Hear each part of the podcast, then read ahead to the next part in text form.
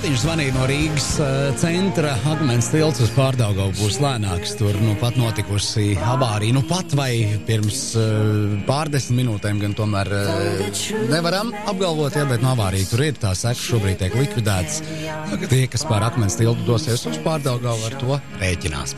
Bet citādi, labrīt, Kristap Skuteli. Labrīt, labrīt. Labrīt! Nu, tām tukšām rokām atnāca šodien. Pilnīgi neierasti. Pēc tā mums tieši paģiras tagad ir pēc tā, tā iepriekšējā raidījuma. Aizpil, Ka- ro- aizpildīsim ar intelektuālo bagāžu riktīgi. Ai, ko tur runā? Māsīņas vadi paplašināt. Tur ar intelektuālo bagāžu daudz ko nevarēs izdarīt. Vēl tagad rokās jūtam sestā iPhone formu. Jā, jā, jā. Es centīšos nākošajā nedēļā dabūt to plusu, to milzīgo lāpstiņu un pamēģināsim palocīt uz vietas. Viņu, te. Paga, paga, paga. Tas, kurš, kuram tā slava, ka viņš uh, kabatā Jā, jā, jā. salokāms. Jā, tev ir tādi šauri džinciņi, varēs pamēģināt apsēsties uz viņu. Nu, Es jau redzēju testus, kur uh, BBC, manuprāt, uh, šī visa iespējā testēja tos iPhone, lika priekškabatā, džinsu aizmugurējā kabatā, dīdījās, lēkāja, Un nekas nelokās, nostaigāja, nekas nelokās. Nu, Šis man atgādina to um, televīzijas sižetu, kurus redzēju, kad uh, kompaktdiskam vakar bija aizm, uh, ja? Vakar, jā. Vakardien bija jubileja 20 gadi. Ja? Nu, atskaņotājiem tieši. jā. Atskaņotājiem, ja. Es atceros, sižetu televīzijā premjerā rādīja sižetu, ka ir izgudrots tāds formāts, uh, mūzikas nesēja formāts, kur, ar kuru neko nevar izdarīt. Un uh, uh, reportieris ar naglu skrāpēja, lika čainiku virsū. Nu, tu tikai krievi vari izdomāt, kāpēc kompaktdisks ar naglu jāskrāpē. Ko viņi darīja Jā, kompaktdisku? jā, kompaktdisks un, ar- un čainiks jāliek virsū. Ar to Nu, Tev- Viņi, naglas? ar, viņi vai vīnīli ir mēģinājuši arī krāsnī likt. gan jau.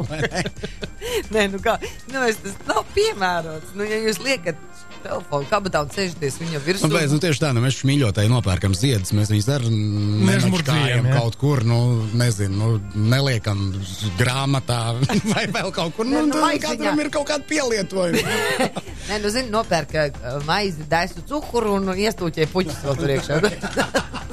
Līdz mājām man nav kaut kas. Ko es kā vīrietis ar puķiem kā muļķis? Jefiņš. Jā. YouTube tagad var redzēt arī video, kā kaut kādi sīči, tādi nepārāk ar intelektu apveltīti ieskrien veikalā Apple, um, paši saloka telefonus, visu to nofilmē un hihiha haskrien prom. Tas ir tās pēdējais hīts vismaz ā, ārzemēs. Tā kā tā. Ā, tos demo telefonus. Jā, tos demo telefonus. Ai. Tā kā baigās prieks. Jā, nē. Tā, tu man liekas, baigi lieto Macintosh mājās datoru, ja? Nu, tu- Man arī ir tagad man arī ir vecs kā Macintosh, ko- man Viņš saplīsina. pats dabū visu laiku viņu labot. Nē, nu, ko es varbūt to, kurš vēl ir. Nē, Bet, ā, man ir vecs Macintosh, bet viņš ir tiešām vecs. bet tev ir arī Windows. Kurais Windows tev ir? Versija? Oi, Nu, tam tu man biji uz to, to, tur mēs dabūjām jauno. A- Astotais, laikam, jā. Astotais. Mēs dabūjām. Micro- Jūs nopirkāt. Micro- Jūs Mēs nopirkāt. nopirkām, nu, ka nopirkām. Kā, loģiski. kā tu mēs citādi dabūjām? Mēs ir veikalā, nepaņēmām. O, Baiba jau dzirdējusi, ka Jā. nākamo Windows versiju sauks Windows 10. Desmit, deviņi kaut kur izpalika. 9 kaut kur izpalika. Jā. Tā Jā. kā nākamajā gadā, kaut kad pusītē, sākumā varbūt būs jauna versija. Kas tur ir mainījies? Palielam ir tā, ka izravēts laukā tas, kas astotajā cilvēkiem palielam nepatika, nu visas tās modernās daļēji lietas.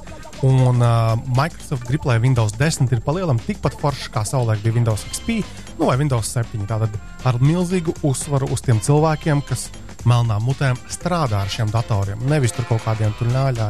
Mm. Tā kā sagaidīsim, kad būs jauns. Tagad var patiesībā izmēģināt, jo izmēģināšanas versija jau ir pieejama, bet viņi cenšas patiesībā iet pie tiem um, avansētajiem lietotājiem, ja? mm -hmm. tiem, kuriem vajag darbā to Windows. Nevis tur bakstīt. Kaut kā viņi skaidro, ka palika de, deviņi. Nu, cilvēkiem patīk nosaukums analizēt. Oficiāli nē, bet tā kā tā Viņi izdevusi vienkārši lietu kārtību. Tā puspā jokam, es kaut kur lasīju, ka um, viņiem nepatīk tas uh, devītnieks tajā, tajā Windows 9 nosaukumā, jo tas baigi līdzīgs ar Windows 95, 98. Mm. Nu, tas tā kā tā akstoties, nu, kad, piemēram, kad programmu paliec, programma mēģina saprast, tā, uz kāda Windows es tagad darbojos. Ja tur priekšā ir devītnieks, tad, oh, es kaut kādā baigi vecā. Bet, nu, Es atceros, ka kaut kas bija toreiz ar uh, Windowsiem un visiem datoriem. Atceries, ka nu, tie gadi, gadi mainījās. Nu, O, jā, jā, millenniums, jā. Toreiz arī baidījās, ka kaut ko nesapratīs. datori. Bet nebija jau nekāda problēma liela. Nu, lidmašīnas nekrita tik ļoti, viss, viss bija kārtībā. Um, tātad Latvijā ir ienākusi viena tāda jauna igauņu tāds uzņēmums, uh, aplikācija Taxify saucās. Jo, man liekas, pat reklāmas Kaut kur ir dzirdēt. dzirdēts, jā. Tātad ar tiem takšiem ir tā, ka Latvijā varbūt ne, bet, teiksim, Amerikā ir ļoti populāri jauna mode Uber lift aplikācijas, kur tu telefonā vienkārši aplikācijā redzi, kur ir tuvākie takši kaut kādi, var izsaukt, un viņi arī atbrauks. Tiesa, Amerikā tur ir tā, ka arī tu, Jānis vai Baiba, var būt arī par taksistu. Vienkārši uzstāda aplikācijas kā otru pusi, un tu redzi, vienkārši tevi var izsaukt, nu, kā, kā, kā taksistu, un tu vari aizbraukt, savākt un, un aizvest cilvēku, kur vajag. To liks vērtējumus, respektīvi, vai tu tur nemēģini iespējot kaut kādos veidos tos braucējus un kā uh, reputāciju veidot mazliet. Tajā pusē dīķim tas ir nenormāli populāri un uh, o, parastās, ja klasiskās takšu kompānijas baigi stresā par to.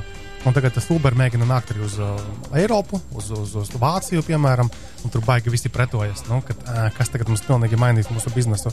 Tā ka tā, tas taksifai Igauniju uzņēmums ir diezgan līdzīgi, bet viņi pagaidām sadarbojas. Pagaidām, bet Igauni arī Amerikā to ievies. Viņi mēģinās arī uz Amerikas tirgu. Jā, bet tur jau viņš bija. Jau... Amerikā ir savādāki un lielāki Jā. konkurenti, ar kuriem viņiem nav nekāda iespēja konkurēt pagaidām. Bet tā taksifai būtība ir tāda, ka mums kā lietotājiem ir aplikācija, pieejama gan Androidiem, gan iPhone. Taksifai. Uh, un tur uh, mēs redzam, arī, kur, nu, kur tuvākie takši var būt kaut kāda. Varam izvēlēties, kā, ar kādu mēs gribam braukt. Pagaidām sadarbojas viņi ar takšu kompānijām vairākām. Tur Lady taksija, Bonjour, Allo taksija un vēl tur vairāk. Tad mēs beidzot tādā aplikācijā varēsim atzīmēt, ka šis ir tas taksists, kurš uh, nekad nedod čekus, ja, un teiksim, kaut kāds trīs kvartāls zemāk par 5 eiro nevad. Bez mazliet, bez mazliet, jā. Uh, tur tā foršā lieta, ka šodien, 2. Oktobris, 2. oktobris, jā, 2. oktobris uh, var dabūt arī atlaidi, ja mēs izmantojam šo uh, taks, Taxify aplikāciju. Tātad līdz 5 eiro lielu atlaidi. Tas nozīmē, ka nu, patiesībā kaut kādā mazā braucienā Rīgā mēs nu, pa 5 eiro varam no šejienes līdz centram. Laikam nesanāks īsti. Sanāks, sanāks 5 eiro. Jā, Nē, nu. Nu, pie, nu, jā, nu, jā, nu, ap to. Jā. Nu, labi, nu izlaidīs kaut kādā, es nezinu čakā matīs stūrītī, tālāk paiesimies kājām. Jā, bet uh, pati doma tāda diezgan normāla, var arī pamēģināt, nu, uh, jo izsaukšana pa telefonu, nu, tas kā, nav modīgi vairāk. Jā. Pagaidiet, kāds darbojas? Es tādā tajā aplikācijā uzrakstu izsaucu, ja Nē. man vajag. Aplikācijā, pati aplikācija, ja to, to normāls telefons, viņš sapratīs, kur tu atrodies. Jā, tu vienkārši izvēlies, uh, kurš to tuvākais ir. Tas taksists, nu, pēc nu, viņš tā tad tur rādīsies, viņš ir brīvs, piemēram. Jā, jā, jā, jā es tev vēlāk parādīšu aplikācijā. Nospied vienkārši izsaukt pogu. Jā. Tam taksistam tuvākajam parādīsies vienkārši, ka ok, Jānis grib ar tevi braukt. Jā. Viņš vienkārši apstiprinās un brauks tevi savā. Tad ir kaut kāds apstiprinājums. Uh, jautājums, bet uh, te jau, protams, tas viss ir atkarīgs no tā, cik tās uh, taksometru kompānijas ir iesaistītas šajā projektā un cik ir atsaukušās, cik ir reģistrējušās, cik, kā tas notiek. Tas ir zinām dati par Rīgu. Um, Rīgā un Valmjerā apkalpo jau 300 šoferi, licencēti vadītāji. Bet te ir konkrēti uzrunāts kaut kādas lielas kompānijas, Baltika taksija vai, vai kā? Vai, vai, vai... Baltika taksija šajā sarakstā pagaidām nav, bet ir vesela sauņa, to vēl, nu, vēlāk redzēt par tām takšu kompānijām. A, kāpēc Baltikas nav? Acīm redzot, Baltikam ir savas idejas. Arī Baltika. Pasākumi. Viņiem ir sava, sava, sava nu, kā, biznes, saprāt, viņiem bija kaut kāda aplikācija. Šī lieta nestrādās, ja, nu, ja tā nebūs, teiksim, visaptvaroša. Taisnība, arī taisnība. Jā, tā kā noredzēsim, kā viņam sanāk. Nu, bet, tad, nu... e, ja jau tu par to, tad es tev varu pastāstīt, ka uh, internets ir ienācis arī restorānu biznesos. No, no. Nu, proti, uh, m, ir tāda m, interneta tāda vietne, e-wheels. Uh, un, uh, ja pasaulē viņi ir šis viss tas tīkls, ir, ja tu tur ieies iekšā. Uh, piemēram, es nu, piesakos, es braucu pieņemsim, uz Spāniju, un es gribu Spānijā ģimenē paēst, nu, lai mājās gatavo. Nu, viņi pieregistrējušies šajā te, uh, saitā. Ivīs. Jā, un tad uh, viņi pieņem tavu, to, akceptē to tavu uh, reģistrāciju, un tad tu ej pie viņas mājām. Un, Viņi vēl tev pasaka, kāds produkts paķert. Nē, produkts tur laikam nevajag ņemt līdzi, bet nu, tad, uh, tur arī vispirms aizbrauc un pārbaudu, vai antisanitārie apstākļi ir atbilstoši nu, normai. Un, uh, ko tas nozīmē? Tev ir uh, pavisam cits uh, priekšstats par valsti. Ja? Uh, un uh, tu tā kā dabū ieiet uh, tur, kur parastais turists nevar ieiet. Jā, tā, ģimene, ģimene, ģimene, jā, nu, tad, tur esot noteikumi neņemt vairāk, nu, neprasīt no cilvēka no 30 līdz 50 uh, dolāriem. Mm -hmm. par, par vakariņām. Nu, tas ir ok. Nu, tādā ziņā, nu, tu ej, ej ģimenē, un tas, nu, tur nosacījums ir, ka jā, jāzina tam saimniekam ir angļu valoda. Tas nu, jau ir vēl vairāk nekā tikai maltīte. Tā jau, tā jau jā? ir, jau, jau, jau, saprotu. Tā, es, esi... Tas ir liels ieguvējs. Es, es tā uzskatu. Iespēja parunāt arī piemēram, par uh, katalāņiem ja, un visam tādām Nē, lietām. nu, tas par spāņiem ir. Jā, jā. Bet, bet ir pat arī Krievijā nu, pieregistrēts. Vai tu, Baiba, būtu gatava pieregistrēties šādā sai, uh, nu, jā, Nu, lapā un uzņemt viesus no Spānijas? Pagatavot viņiem kaut ko jūrmālas gaumē. Es tagad domāju, ne, nu, ja man ēst gatavošana patiešām būtu ļoti liels hobijs, un eh, ja man būtu mazāk, nu, kaut kāda slodze dzīvē. Sākās atrunas. Ja. Nē, nu, es neesmu pret. Bet idejas, ka tas ir taču, nu, diezgan populāri pēdējā laikā. Piemēram, ā, tur jau, tu jau vari arī izmitināt savā mājās viesus tīri. Jā, tas- Airbnb, piemēram, Jā, ja, jā, ka tev ir jā, kaut kāds īpašums, un cilvēki var nakšņot nevis viesnīcā, bet, piemēram, tavā mājā, tavā Un pretī viņi tev dod smaidu un iespēju kādreiz pie viņiem. naudu. Jā. naudu, jā, naudu. Vai tu viņiem dod naudu? Airbnb, tas nav, tas nav couchsurfing, tā ir vēl cita lieta, bet Airbnb tas ir. Es arī esmu izmantojis vairākos savos ārzemju braucienos, vienkārši, ka es negribu viesnīcā palikt, gribu vienkārši palikt kaut kādā, nu, No apartamenta. Apart- A, kā tur tajās ABM ir uzreiz ar uh, nodokļiem un tām lietām? Tas neapiet. tur, tur ir par to padomāt. Tas nav kaut kāds kaktu kantoris, airbnb.com. Tagad Ar viņam PayPal, ja tur tas viss notiek. Ja? vai nu ar PayPal vai ar maksājumu karti, tur, tur nav lielas atšķirības. Maksas Maks ar karti varēja arī normāli maksāt. tagad pēc tam uzrakstīsi. šo adresi, Jā, jā. Mums ir Tāpat jau- jābūt pie diviem izvelkamie divāni. īpašumi. Un Galu galā mēs nevienmēr esam mājās, un kāpēc mājai jābūt tukšai? Jā, lai Tieši tā. pelna Lai pelna māja, pelna. Nu, Tieši kā, tā. Nauda pelna naudu. Ja mēs runājam par restorāniem, tad noteikti vēl tāds foršs papildinājums. Tā izemē ir radīts robots, kas spēj sagaršot ēdienu. Tātad tā izemēs bijusi premjerministre pirms apvērsuma izdomāja, ka baigi čābīgi tajos ārzemju ceļojumos, kad viņai pasniedz tā izemiešu ēdienu, ka viņš nu, neieršo pēc tā izemiešu ēdienu. Tad viņi radīja tādu iniciatīvu. Sataisam, ka mūsu tā izemes ēdiena garšojošo robotu, lai pārbaudītu, vai šitais tiešām ir tā izemiešu pareizais ēdiens. Tas robots, ne, cilvēks nevarēja aizvietot to. Nu, labāk, robots to dara. Ah, nu jā, uzticība lielāka. Jā, robotu nevar Jā, uzpirkt. Bet tā doma tāda, ka tas tiešām robots nav nemaz tik vienkārši lietošanā. Tur var redzēt, ir piemēram ekrāna šāviņas, tur kursors savā mēs tam arī vakar rakstījām. Bet um, uh, viņš māk pateikt, ka no pareizās garšas 80% ir tikai. Viņš nepateiks, kas tur nav pareizi tajā ēdienā. Kas tad ir tās garšas etalons, man jājautā? Uh, nu, viņi ir sataisījuši tādu algoritmu, ja, ka tur pareizās garšvielas, laikam, pareizās kā, proporcijās, ja, un baigā matemātika apakšā. Iedomājieties, tad, ā, ja, ja sāksies visiem franču ēdieniem, tad lauku kafejnīcām ir bankrots, jo tur ir franču karbonāde. Uzkārsies pirmā. E, nu, labi, tas ir viens, bet tos pašus mūsu zīrņus uz peļķa tā kā ar katrā mājsaimniecībā ir bijis cits garšiņš. Nu, kā jau, kad uh, Vai Nīna zina, kā jāgaršo, tad Nīna Masļūne arī iedod to algoritmu. Jā, Tad nu, tad nu Nīnas jau tev ar jā. nodaldēto mēli, kur, redzi, redzi, kur redzi, tā, tā mēle strādā no rīta. Saujā, nē, tev jau tur tās garšas kārpītas vairs ko? Tā ir, tā ir nomelnošana. Tu esi iekšā melnajā pierā. Nu. Kāds, kāds? mani, tur ir es esmu atteicies jau labu laiku no baltās nāves, ja, kā to sauc. Gan Cukuru? cukurs, gan sāls.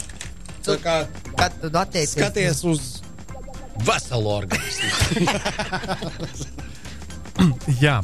Ja mūs noteikti klausās arī Sony telefonu, Sony produktu fani, uh, Sony tagad ir noprezentējuši jaunus telefonus vairākus, un, ja gribās pačamdīt un aprunāties ar Sony zinātāju, tad es rekomendēju šonadēļ aiziet uz uh, Tirniecības centru Mols Rīgā. Uh, tur tie Tele2 veikalā ir Sony stūrītis. Un, no, ko, man liekas, ka pēcpusdienā tur katru dienu šonadēļ arī tas uh, Sony pārstāvis. Kurā, kurā veikalā? Ko viņi tur prezentē? Tele2 veikalā, Tele2. Molā. Ah, molā. Telefons? Jā, tur, Molā, molā, tur ir molā. jaunie telefoni, var pajautāt, var noskaidrot, var uzzināt kaut ko jaunu. Jaunais Playstation nav. Telef o, tele Playstation un televizoru citos veikalos mazliet ir. Šeit konkrēti par mobiliem telefoniem, no arī planšetdatoriem jaunajiem. Tā kā izmantojam šo iespēju, ja mēs gribam uzzināt kaut ko jaunu. Nu, tu kursorā negribi uzrakstīt vienu rakstu par to, kāpēc, mm, kad cilvēki pērk televizors, viņiem ir jāzina, ka viņu mūžs ir četri gadi. šito Tā, baigai, nu pats speciālists, viens Jā. televizoru meistars nevis teica, ka viens, bet vairāk.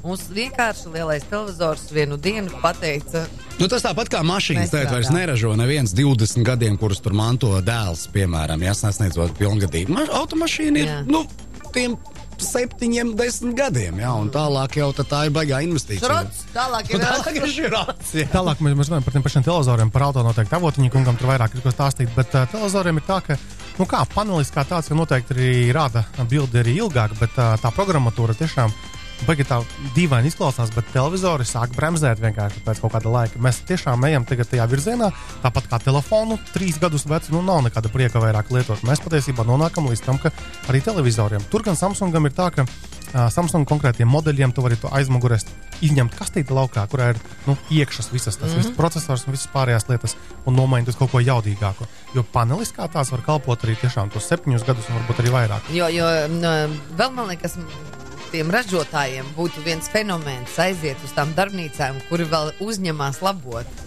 Es biju uh, vienkārši pārsteigts, cik daudz tomēr to dara. Nu, tad uh, aizved savu to plazmu, vai kā viņi tur sauc, uz to plakano savu lielo dēlu, aizved uz darbnīcu. Tur jau līdz griestiem čupāja sakrāmēti viņi.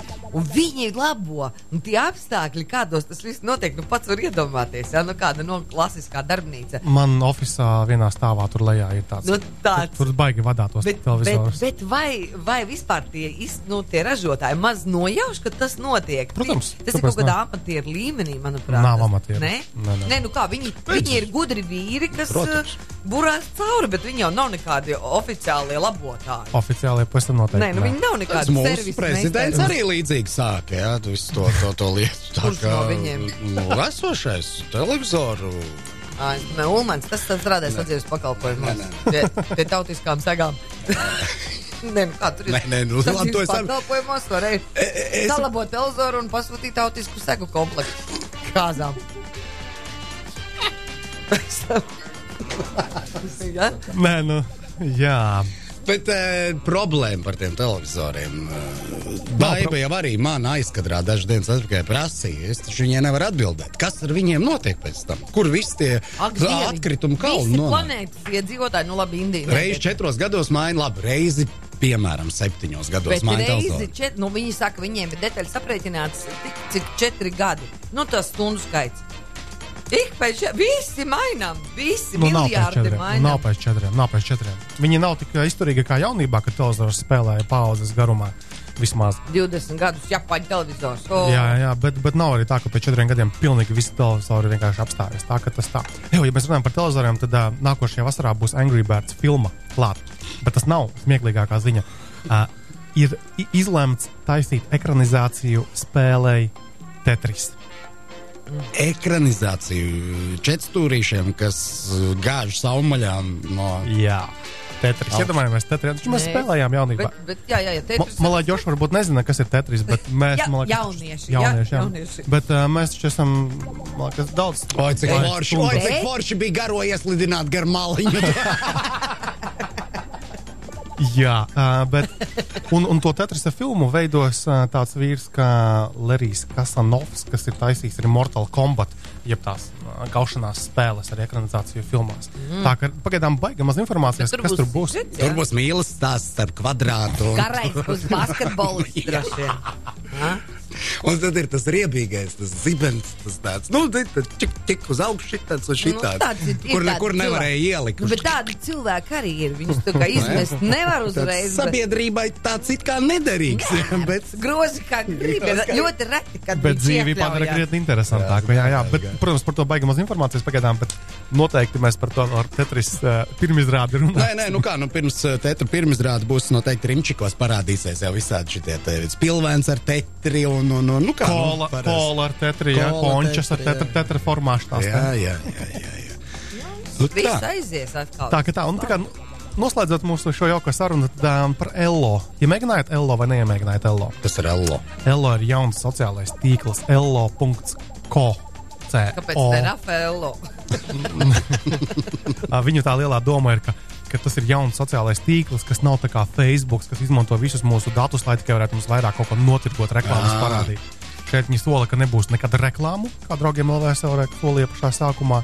Reģistrācija tikai ar ielūgumiem, respektīvi, es pat, es pat pieteicos nedēļas sākumā un neesmu sagaidījis savu kārtu, bet pēdējās O. nedēļās nenormāli populārs paliek. people arī vēl neesmu saņēmusi ielūgumu. Es Nē, nē, nu tas ir tev īpaši skaistajiem. Es savējo, ne, es savējo negribu sūtīt, man negribas kolēģi traumēt. Tev paģirs. Bet nu, tu nopietni. jau vecumu grupu un šis arī dzimums atšķirās. Tur varētu tev, es neapvainoties. Bet beautiful people, tas ir tiem alfa sugas teiviņiem. eh, Tad tas domātais, un šitie te mantītes arī droši vien. Nu, tas eksterjers tur, kur ir. Tur, tur man nepaņēma. Vēl joprojām, bet es domāju, ka gaida. Cerība mirst pēdējā. Jā, mums šeit ir ienākusi ziņa par Baltiku taksiju, ka, Nu, nu. mm, lai arī mm, organizācijas ietvaros, nu, tas nav obligāts pasākums ar to taksifai individuāli taksometru vadītāji iet līdz laikam un izmanto. To mēs izmantojam. Jā, jā, jā. Gribētu dzirdēt ar oficiālo Baltiku taksiju viedokli, nu, kā tas nākas, ka uzņēmuma auto izmanto kaut kādiem saviem piepelnīšanās lietām. Gan jau, tas nav tik vienkārši arī viņu vadītājiem. Nē, nu, Nu, tur ir droši vien, jā, droši Tur vien. jāizpilda plāns, un tad tu vari pēc tam, man liekas, kaut kā tā. Kaut kā tur. Labi, tagad mēs atkal esam lauciņā, kurā mums Neko zināšanas Neko- ir ļoti, neko ļoti, ļoti ko minimālas. Krista, paldies! uh, Tā, lai arī atnāca tukšām rokām, bija interesanti. Pagad, tas Elo, tad, tad kas viņš ir tāds uh, elitārs klubs, jā? Nav elitārs. Nu, elitārs ziņā, ka viņā Vienkārši nevar, face kontroli, saprotu. viņā nevar tikt iekšā pagaidām tik vienkārši, bet tas nav elitārs. Nu, tad jau ir elitārs, ja nevar pagaidām tikt iekšā. Nakts klubs, Puslīdz, kurā nevar puslīdz. iegāzties tāpat, tad tas ir elitārs. Viss ziņas apsteigts jau nāk. Viss. Čau! A, tā, tā. Tā.